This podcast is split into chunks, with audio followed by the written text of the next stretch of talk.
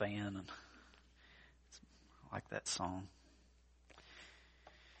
We are continuing on in a study on joy. It's not up to circumstances and what may be around the corner with difficulty. Joy is more than that, regardless of what you're facing. It's knowing who's with you. And we're going to look at joy through difficult decisions this morning as Paul was faced with a difficult decision. Turn me, Philippians chapter 1, as we finish out the chapter this morning, verses 21 through the end of the chapter, verse 30. And I'll ask you to stand in our God's honor as I read aloud.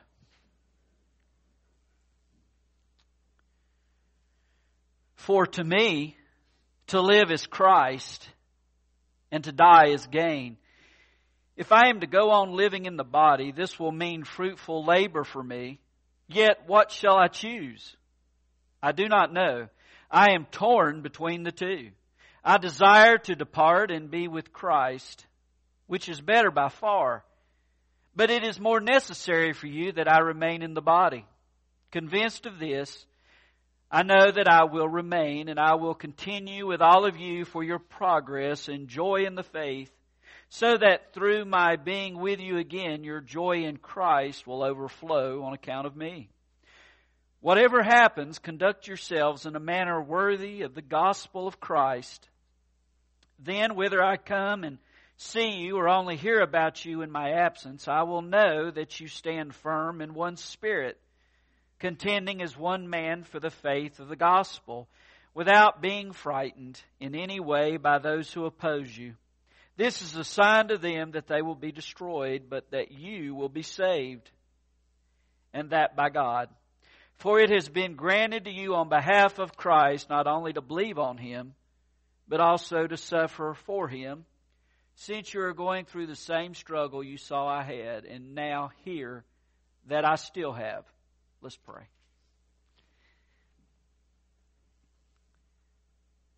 Master, we come to you, and we all have different decisions. Some we want to talk about, and some we don't. But Father, we know they're there, and as we look at Paul as he faced this difficult decision, Father, uh, speak to our hearts that we may know that a joy is available in the midst of tough decisions. And Father, may we just sense your presence. God, we always want to know you're here, Father. You are here, but sometimes we miss you. Help us not miss you, Father, as we continue on, Lord. Thank you for revealing yourself to us thus far in the service. And I just pray that your spirit is not quenched as we continue on, Lord. In Christ's name we pray. Amen as we think about tough, difficult decisions that we face, uh, sometimes it deals with a loved one. And experience has taught us, I don't know if I want to do this or help this person in this way because I got burned last time. But because you love the person so much, it's just difficult. Should I help them or, or should I wait? should I give them money or should I give them some of my time or should or it looks to me like they're going to fall flat on my face or, or should I let them do that or or maybe it has to do with changing of a job or maybe even have to leave Bristol and go somewhere else and you ask yourself do I really want to leave? This is my home. This is where I belong. And do I want to start over and move to another place uh, to get this job opportunity? There are different types of decisions that are just not easy. They're difficult. And, and it's hard to know what to do. Life can get complicated. And some people, you look at them and you say, well, he's just got it all figured out. He or she, that, that's Mr. Perfect right there. That's Miss Perfect. But little do we know what goes on in the person beside us, even here today, as people face tough decisions. It's kind of like, uh, remember Peanuts, Charlie Brown cartoon? Poor Charlie Brown is sitting at Lucy's psychiatric booth as she's got psychiatric help, 10 cents. And as Charlie Brown pours out his heart to Lucy, she says, Charlie Brown, have you ever been on a cruise ship? He said, No, not really. He said, Well, if you get on a cruise ship, they have these things called deck chairs. Some people, they have their deck chairs facing the rear of the ship so they can see where they've been. Other people have their deck chairs at the front of the ship so they can see where they're going. What about you, Charlie Brown? When you get on a cruise ship, what will you do with your deck chair? He said, I don't know. I can't even get mine unfolded. And don't we feel like that sometimes? It's like, I don't know what to do. I don't, I don't know what decision to make. It's not really a matter of is it a right decision or a wrong decision. I'm just not sure which road I should take, what I'm supposed to do. And there's great difficulty. And as we look at Paul in verse 21, he shares his heart. He says, For me to live is Christ, and to die is gain. He wanted the message of his life to be Christ. And he wanted them to know that even in his death, it's more of Christ. He wanted to be about the Lord. He wanted Jesus to be that mega message that other people saw when they thought about Paul. When we were in Long Island in the little mission church, there uh, was a fellow there. Uh, his name was Sean, and he ended up marrying Jennifer and both of them uh, had mild retardation and uh, had some issues. And man, every once in a while, Sean would sing that old hymn, Just When I Need Him Most. And every time we sing that hymn, still, I hear Sean's voice. And, you know, I try not to turn back to you guys because I find tears welling up my eyes. Because when he sang, it was just so real.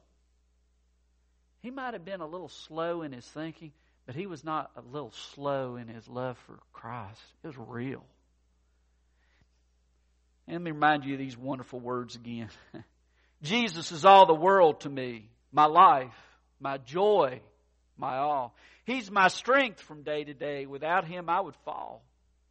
When I am said, to him I go. No other one can cheer me so. When I am sad, He makes me glad. He's my friend. Jesus is all the world to me. My friend in trials sore. I go to Him for blessings and He gives them o'er and o'er. He sends the sunshine and the rain. He sends the harvest golden grain. Sunshine and rain, harvest of grain. He's my friend. Jesus is all the world to me. And true to Him I'll be. Oh, how could I this friend deny when He's so true to me? Following him, I know I'm right. He watches o'er me day and night. Following him by day and night. He's my friend. Jesus is all the world to me. I want no better friend. I trust him now. I'll trust him when life's fleeting days shall end. Beautiful life with such a friend. Beautiful life that has no end. Eternal life. Eternal joy. He's my friend. And that was the Apostle Paul. That was his heartbeat.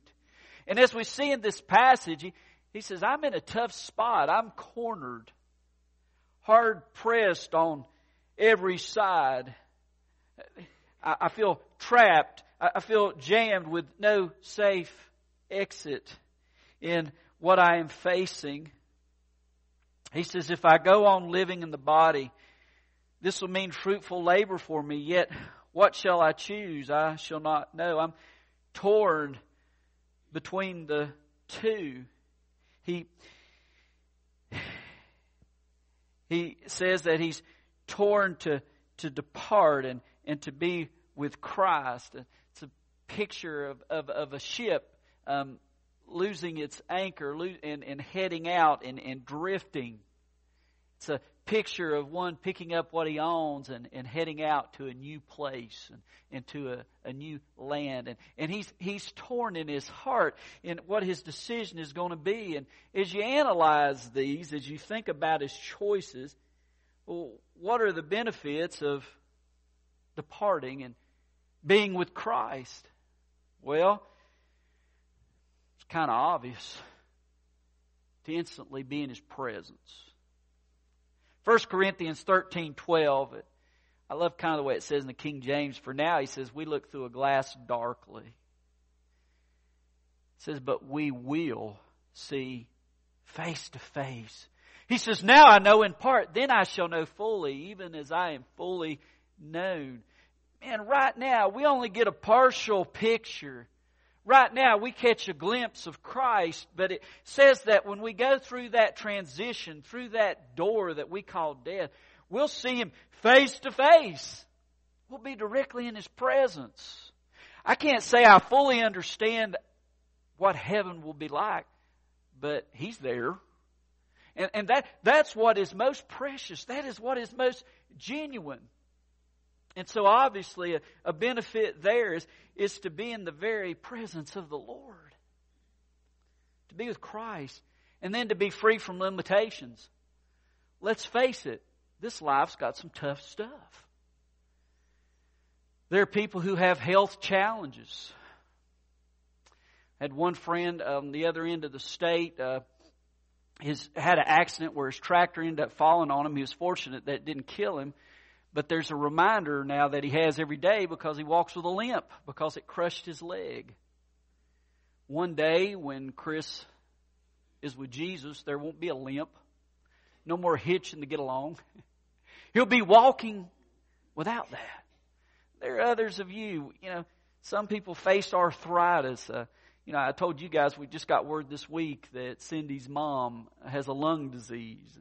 We have these health issues that we struggle with. I, you know, I went uh, yesterday and saw Jimmy Lale's son, Cody, and he's got some kind of crazy infection inside, and they've got four types of antibiotics trying to heal him of that as, as a young guy.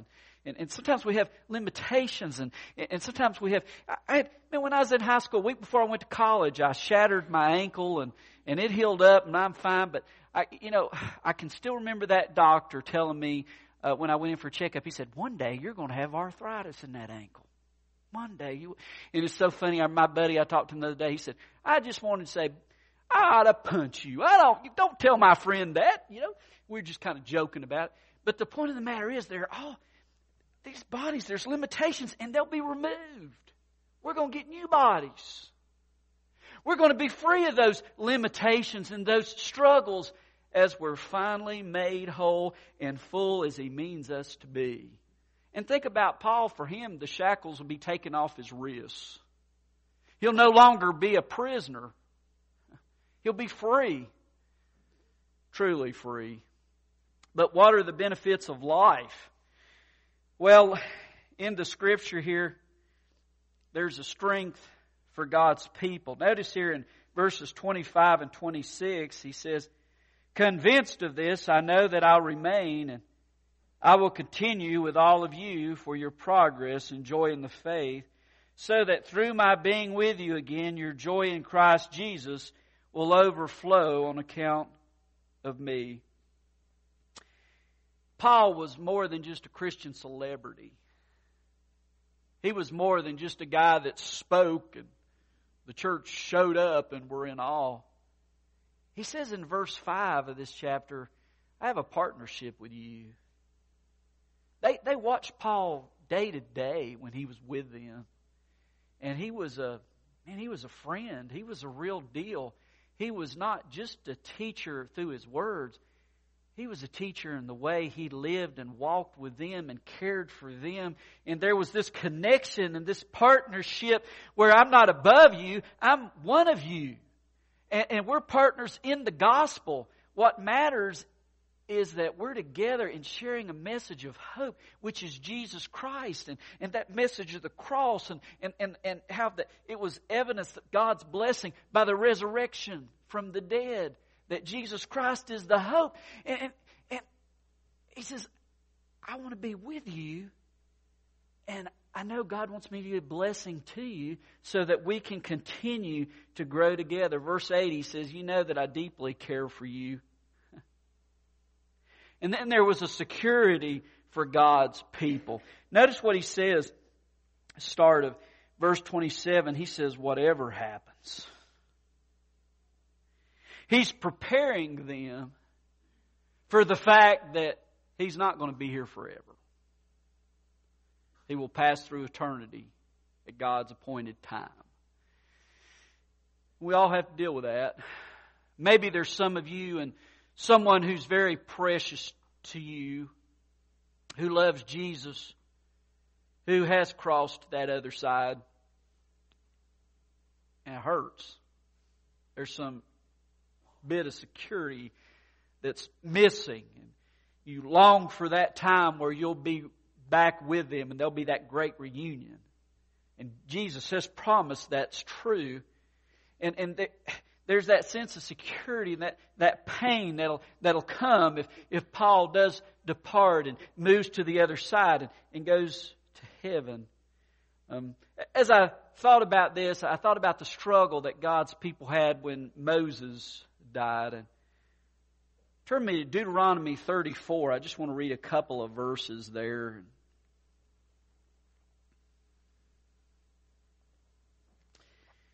And he says, um, 34, starting at verse 5, he says, And Moses, the servant of the Lord, died there in Moab as the Lord had said. He buried him in Moab in the valley opposite Beth Peor, but to this day no one knows where his grave is. Moses was 120 years old when he died, yet his eyes were not weak, nor his strength gone. The Israelites grieved for Moses in the plains of Moab 30 days until the time of weeping and mourning was over. So, God's servant, Moses, the hero of the people, the one they looked to for a sense of security, he died. And what happened when he died? He was buried somewhere where nobody knew where he was. And I think God had a plan for that. The fear was that if everybody knew where his grave was, they would make it a shrine, they'd make it a memorial, and they'd probably start worshiping the grave of this spiritual hero of the faith, Moses. So they didn't even know where he was buried because God wanted to depend on him and not just the mere memory of his servant. But it also says that when he died, he, man, he was still vital physically. He was still strong as he was in his youth. So they weren't ready in that sense for his death. And they mourned for 30 days. Man, there was crying and, and, and weeping and, and the questioning of why did you take him now, God? He, he still seemed to have days ahead as there was that struggle and, and that, that security would be challenged. And, Paul, he, he knew that, that struggle. So what's his challenge to them on how to live? Well, look at verse 22 back in Philippians 1. As, as he shares his heart, he says, if I'm going, if I am to go on living in the body, that will mean fruitful labor for me. What shall I choose? I do not know. And so, as he talks about being torn between the two, and he says, It's better for you that God allow me to stay with you. And he says he's convinced of this for now that that is God's plan. Why? For their progress and joy in the faith joy that comes in Christ Jesus that overflows as God works through him. You see, we don't know what will happen tomorrow. We don't know what will happen the next moment. We have to learn to trust God in that moment by moment. And sometimes we make all these grand, I'm not saying we shouldn't plan, but we make all these plans not realizing that at any moment God may pop the bubble and everything completely changed. I think of James 4:13 at the end of the chapter. He, he says, "Now listen, you who say today or tomorrow we will go to this or that city. We'll spend a year there, carry on business, we'll make money." he says, "Why well, you don't even know what will happen tomorrow." He's, what is your life? You're like a mist. Appears for a little while, then the mist vanishes. He says, instead, you ought to say, if it's the Lord's will, we will live and do this or that. As it is, it says you boast and brag. He says all such boasting is evil. He says anyone then who knows the good he ought to do and doesn't do it, he sins. He says, hey, this, this Christian life, it's about walking moment by moment. It's not that you don't make plans, just realize that God's really the one that controls every plan. That, that, that you're ready to, to follow Him. And, and so how, how to live? Well, we come down to verses 27 through 30. And he gives a couple of pieces of important advice. First is to work on your character. Notice what he says, verse 27 Whatever happens, conduct yourselves in a manner worthy of the gospel of Christ. Then, whether I come and see you or only hear about you in my absence, I'll know you stand firm in one spirit, contending as one for the faith of the gospel. So, that first point work on your character, work on walking with Jesus, on allowing Him to leak out of your life and to flow through you, because the fact of the matter is, death is coming.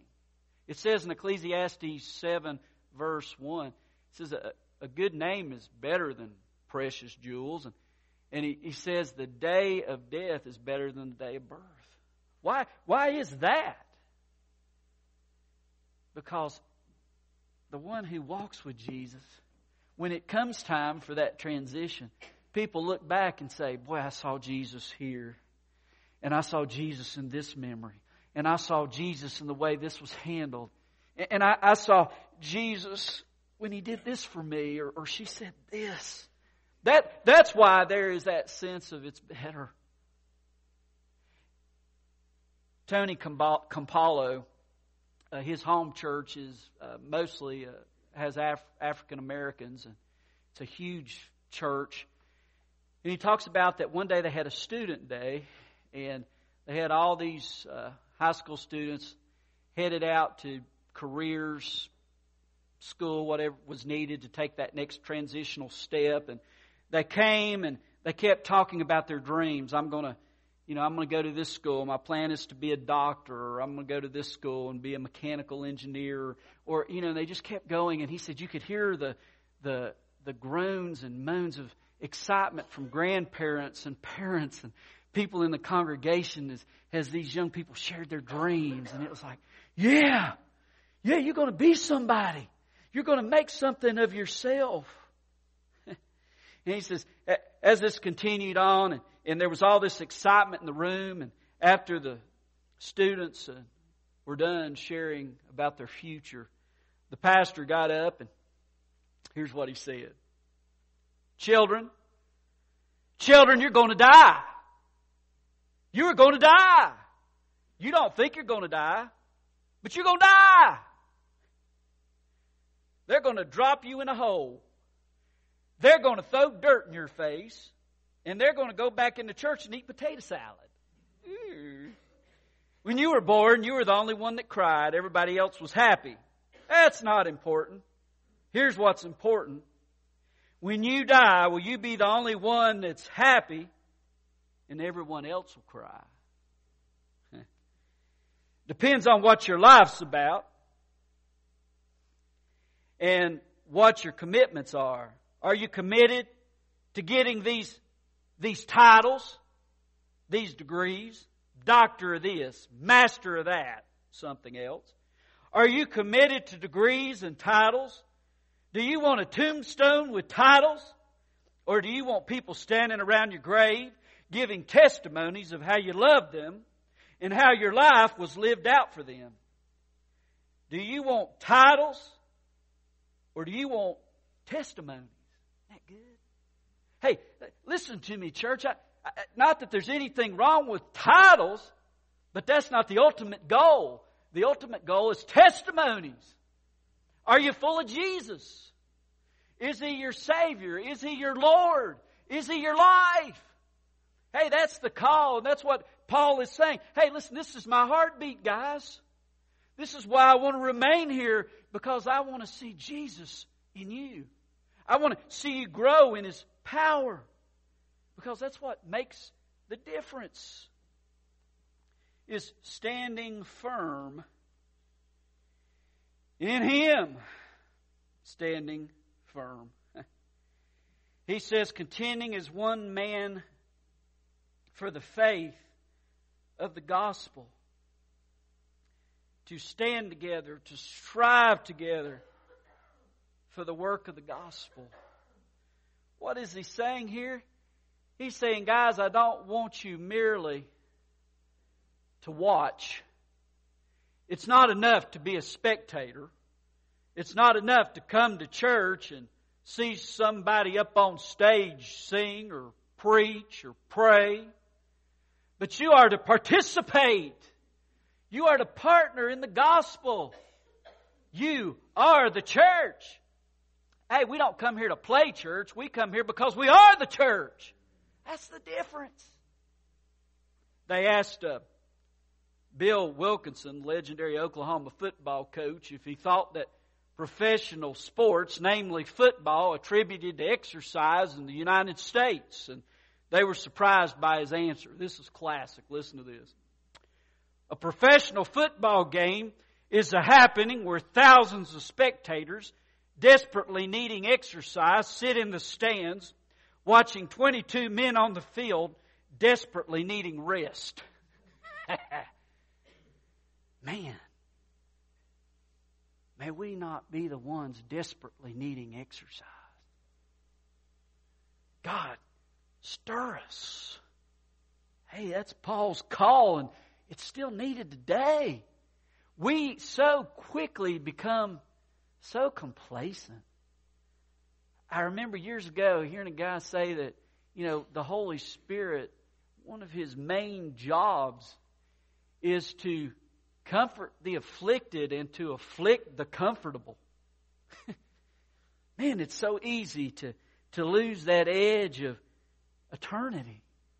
That long range view of what really lasts and what really matters. Verse 28, he says, without being frightened in any way by those who oppose you, this is a sign to them that they will be destroyed, but that you'll be saved, and that by God. The word picture there of, of being frightened is, is as they marched into battle on their horses, the horse might be spooked, might be frightened by something he saw that made him jump. And, and he said, as you move forward for Christ, as you live the gospel, may you have courage. May you be bold. And I, I have to admit, sometimes I just feel so inadequate and just a wimp in Christ. Um, a couple of verses God brought to my mind that I memorized, and every once in a while, God will just kind of, you know, they say, put a knot in my backside, you know, try to wake me up. One of them, Psalm 138, verse 3, he says, When I called, you answered me. You made me bold and stout hearted. Oh, what a prayer. God, when I call out to you, give me courage, Lord. Instill within me a supernatural boldness for Christ. Because I tend to just be so wimpy. Proverbs 28 verse 1, he says, The wicked man flees though no one pursues, but the righteous are as bold as a lion. Hey God, give me that lion-like boldness and courage for you. Help me, Lord, not wimp out so quickly, but to remember what really matters, and that's you. And to understand that people need you. Hey, that's his heart. That's his heart. Um, two minutes. I got, got a lot to do, don't I? All right, what not to forget. Don't forget, uh, first, that we're not alone.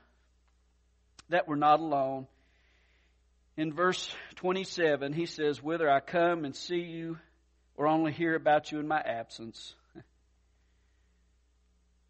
Paul says, Man, I love you. You're not alone. We're not alone.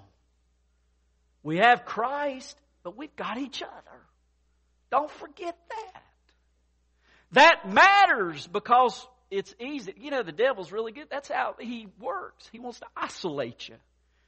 You know, that's when the pity party start. Pity party starts. I'm alone and I'm hurt and I'm by myself. And man, that's when we need to say, You're not alone.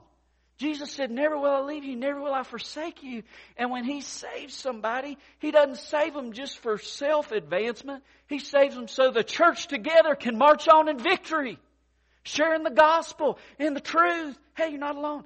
Um, there was a church I went to one time. They had up on the back door, right above the door, they had a sign up there that says, You're now entering the mission field. Isn't that a great thought? You're now entering the mission field as you march out. You, You're called somewhere as God works. Uh, secondly, we're promised the victory. Notice in 28, um, without being frightened in any way by those who oppose you, this is a sign of them that they will be destroyed, but that you will be saved, and that by God. He is the deliverer. And His words are precious, and His ways are true, and His wisdom always wins, and we belong to Him. 1 John 5 4 says, And whatever is born of God, the one born of God, this is the one that overcomes the world by even our faith. When we trust Christ, I love Warren Wiersbe saying, don't forget this one, guys. We do not fight for victory, we fight from victory. Jesus won the victory at Calvary. When he said it's finished, he wasn't kidding. He's victorious. So I don't fight to win for God. I fight out the fact he won for me and for you and for others. All right, this next one's not as much fun, but it's there. Verse 29, we're called to suffer. For it's been granted to you on behalf of Christ not only to believe on him, but also to suffer for him. There are some places in popular Christian media, and we don't hear this part. Everything's about connecting with the Christ in you so you can get the blessings. But sometimes the way He gives the blessings is through pain. Scriptures talk about it over and over again. That's why Paul, when he said, as we'll see a couple of chapters over in chapter 3, said, I want to know Christ and the power of his resurrection, the fellowship of sharing in his sufferings, becoming like him in his death. That's uh, Philippians 3.10. That's Paul's call. That's what he wants. He, he wants to know him. He wants to know the power of that resurrection, but he also understands that there's a special fellowship that comes through suffering with him and for him. And the truth of the matter is, uh, there are people all over the world, brothers and sisters in other countries, that are not favorable to Christianity, who are suffering, who are dying, and we would be naive to think that there may not come a day in our own land where it will cost us something to stand up for Jesus Christ. In Rome, as Paul said these words, there were Christians that they would, you know, they would put them with the tar and pine and pitch all over them and use them as human torches to light up the Colosseums for their entertainment and their sports events. Others were torn shred to shred by lions all because they placed their confidence in Jesus Christ. And I don't know what's ahead for us, but I know Jesus will be with us. This is why Paul said in Philippians 3 8, he said, What is more, I consider everything a loss compared to the surpassing greatness of knowing Christ Jesus my Lord, for whose sake I have lost all things and be found in him, not having a righteousness of my own, but a righteousness that comes through faith in Christ. And I'm wrapping this thing up, and uh, as we have this time, we call invitation, response. The question is, who is Jesus to you guys? Is he just somebody you call when you're in trouble? Is he just like an emergency button? You know, when there's fire, you pull that thing, get some help. Is he just somebody you run to when there's nowhere else to run? Or is he your Savior? Is he your Lord? Or as that precious hymn that I read earlier, is he your friend? He wants to be. And it, we always, look, every invitation, every time that we meet, we, we need to let people know the gospel or we, we miss it. People need to know that there is a way to be forgiven and as you look at the contrasts off in our world, you, have these jihadists, you have these extremist Muslims who they believe that their God wants them to kill those who do not trust their God. And think about our God. He did just the reverse. He himself chose to die so you might have life. Don't miss that. If someone is here and they've thought about Christ, but they've never placed their confidence in Christ and said, just enter my life, forgive me of my sin, give me that new start. I believe in you, Jesus. No time like now to do that. Let's pray. Lord, uh, thank you for your word. Thank you for your servant Paul and how we can take time to look at his life and a difficult decision he had and just, Father, catch sight of his heartbeat, Lord. May I have that heartbeat. May my brothers and sisters have that heartbeat. And if there's one here, Father, who doesn't have that heart yet, you promise to bestow it when we simply agree with you that we need a Savior, that we need a new start, that we need forgiveness, and Jesus is the way to it. And so, Father, have your way in this time as an altar is open, as I'm at the front to receive anyone that wants private prayer. Or, Father, what do you want to do in our hearts, in our lives? I pray you're free to do it. In Christ's name we pray. Amen.